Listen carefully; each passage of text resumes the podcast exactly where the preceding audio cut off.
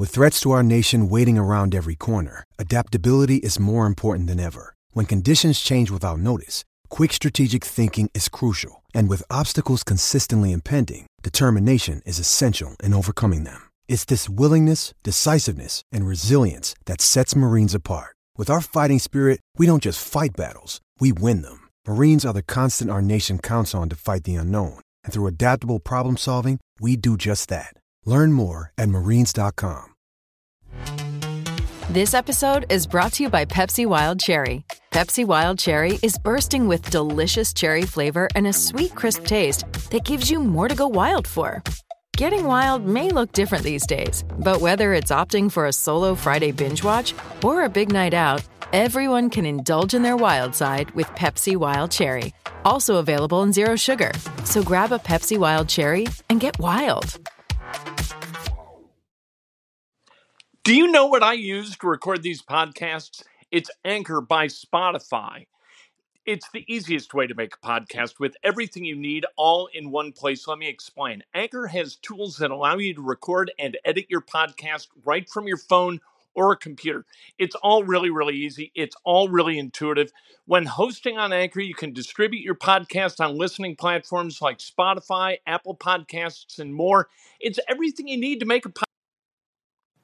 Good afternoon. Welcome to Sports, Nothing But Sports with Kent Sterling for Wednesday, October sixteenth, twenty nineteen, brought to you by the great people at Today's Dentistry.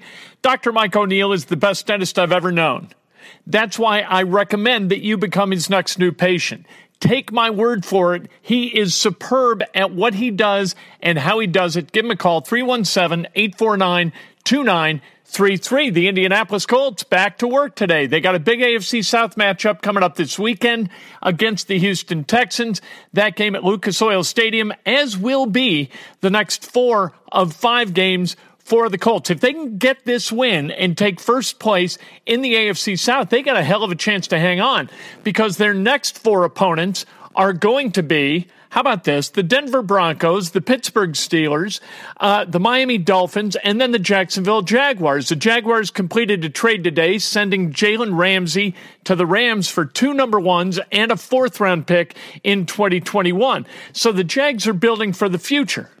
The next four opponents after the Texans can be had by the Indianapolis Colts. If they can get past this game, I think they got a hell of a chance to run the table the next four and be a dominant eight and two in the A F C South before they have to play the Tennessee Titans. Tennessee, they have uh, they have switched. They're going to uh, Ryan Tannehill instead of Marcus Mariota, and that change is going to cause them, uh, and we know that. We know who Ryan Tannehill is, for God's sake.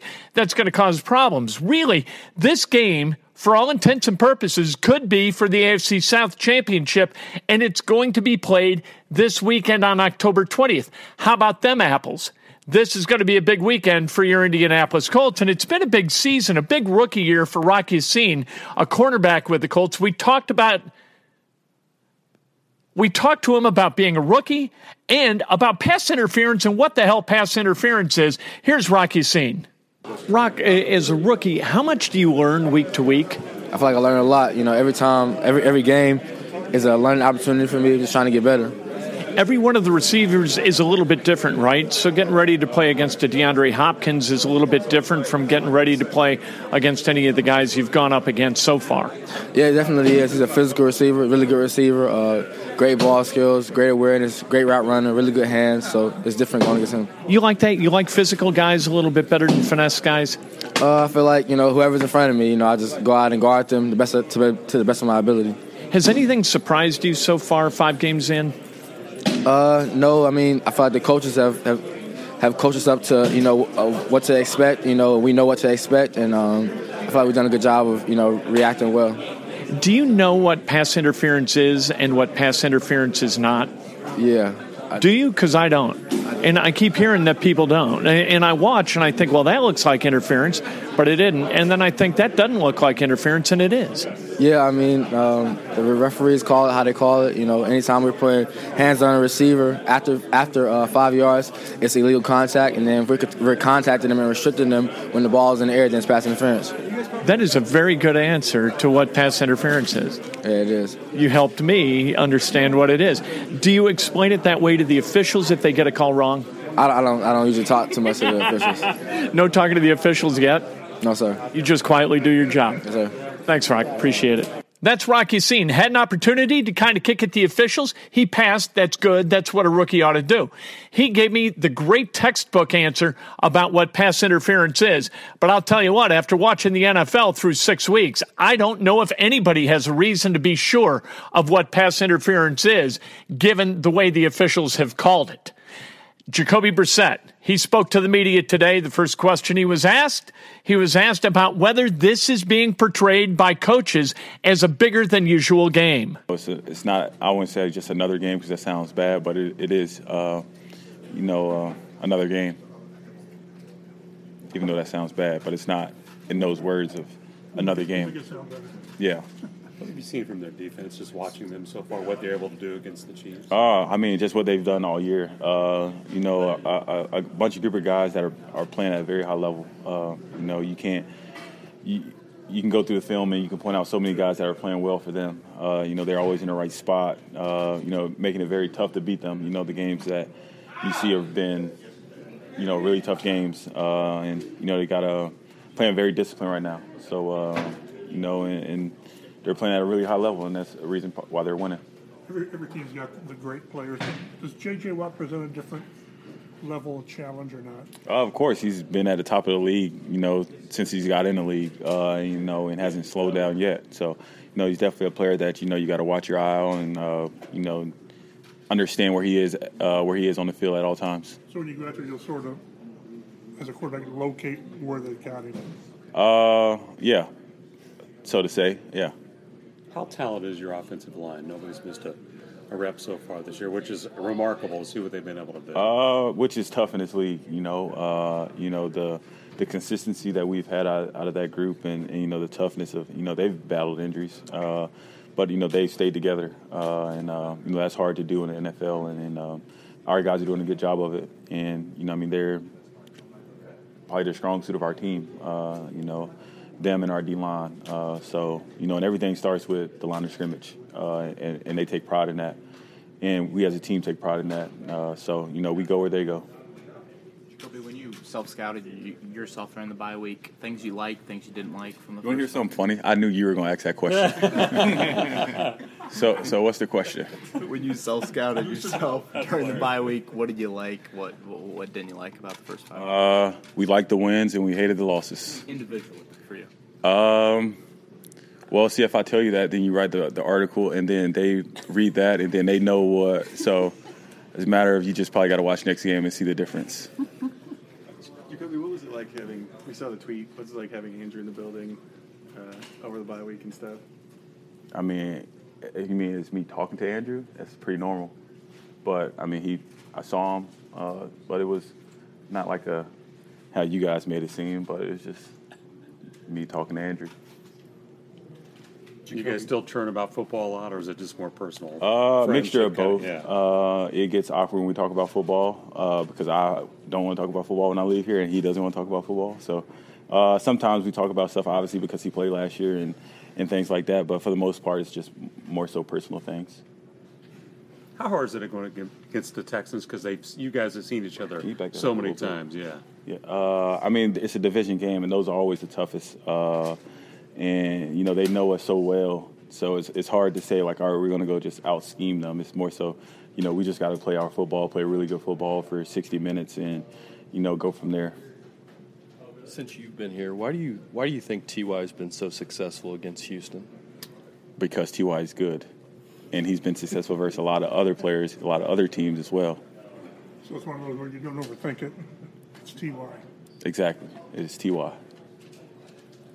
Jacoby, you were uh, you were on the sideline watching when, when Frank decided to kind of roll the dice and go for it on fourth and four. Given what we know about him now, it's not a big surprise. Last this is last year against Houston. I figured. Yeah. Okay. I just wanted, just wanted to make sure. I know. I just want to make sure.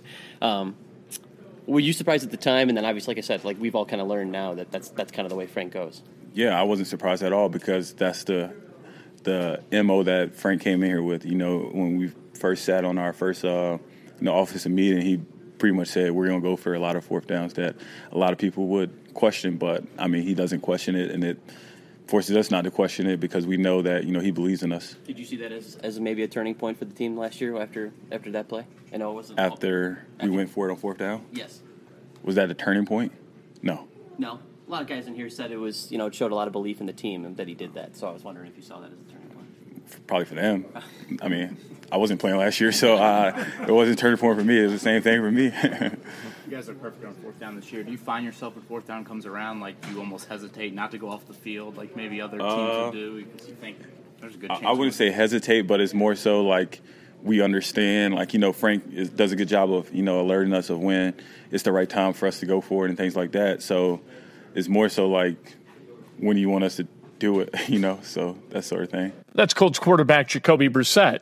We mentioned a little bit earlier the trade that sent Jalen Ramsey from the Jacksonville Jaguars to the Los Angeles Rams. The Rams, in return, send a number one in two thousand twenty, another number one in two thousand twenty-one, and a number four, uh, a fourth-round pick from twenty twenty-one back to Jacksonville.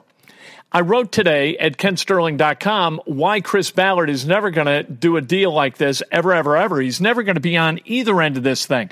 The way that Chris Ballard works, he is very, very sober in the way he runs this franchise and builds the roster through the draft.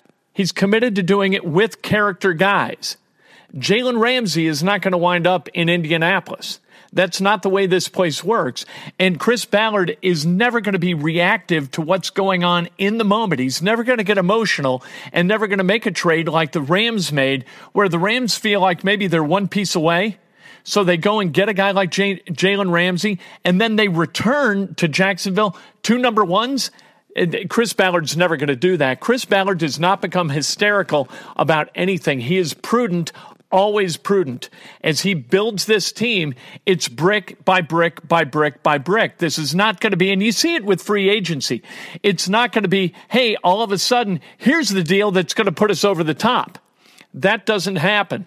In free agency, what happens every year? People in Indianapolis lose their minds a little bit because what Ballard does is he passes on free agents while franchises are in a bidding frenzy. He waits until the prices come down. He doesn't mortgage the future to satisfy the present. This is in stark contrast to the way Ryan Grigson used to work. Ballard is going to build through the draft. He's going to do it brick by brick. By brick. He's going to build a strong foundation of talent and character, and that's the way it's going to be. You're not going to get to a point in the season as the trade deadline looms just a couple of weeks away, less than a couple of weeks away on the twenty-ninth, where Ballard says, oh, my God, we're just this away. And so, you know what, to hell with what's going to happen five years from now. Let's try to get that championship right now. That's just not the way he works. It's not the way his brain operates. He takes advantage of teams like that. He lets others do that kind of thing, get involved in that kind of idiocy. Chris Ballard is not going to be a party to it. Now, that's not to say that on occasion it doesn't work. You saw the Chicago Cubs in two thousand sixteen. They traded Gleyber Torres to the Yankees for Aroldis Chapman. They had Aroldis Chapman for three months. They won a World Series. Now, Torres and Chapman might win another World Series for the New York Yankees. That doesn't bother the Cubs because they wanted to win that World Series. It had been one hundred eight years since they had won a World Series. That's who the Cubs were. That was their defining thing. It's no longer their defining thing, and it's because in large part of that trade that was made at the trade deadline in two thousand sixteen. So it can work, and that one worked for the Cubs. It worked for the Yankees too.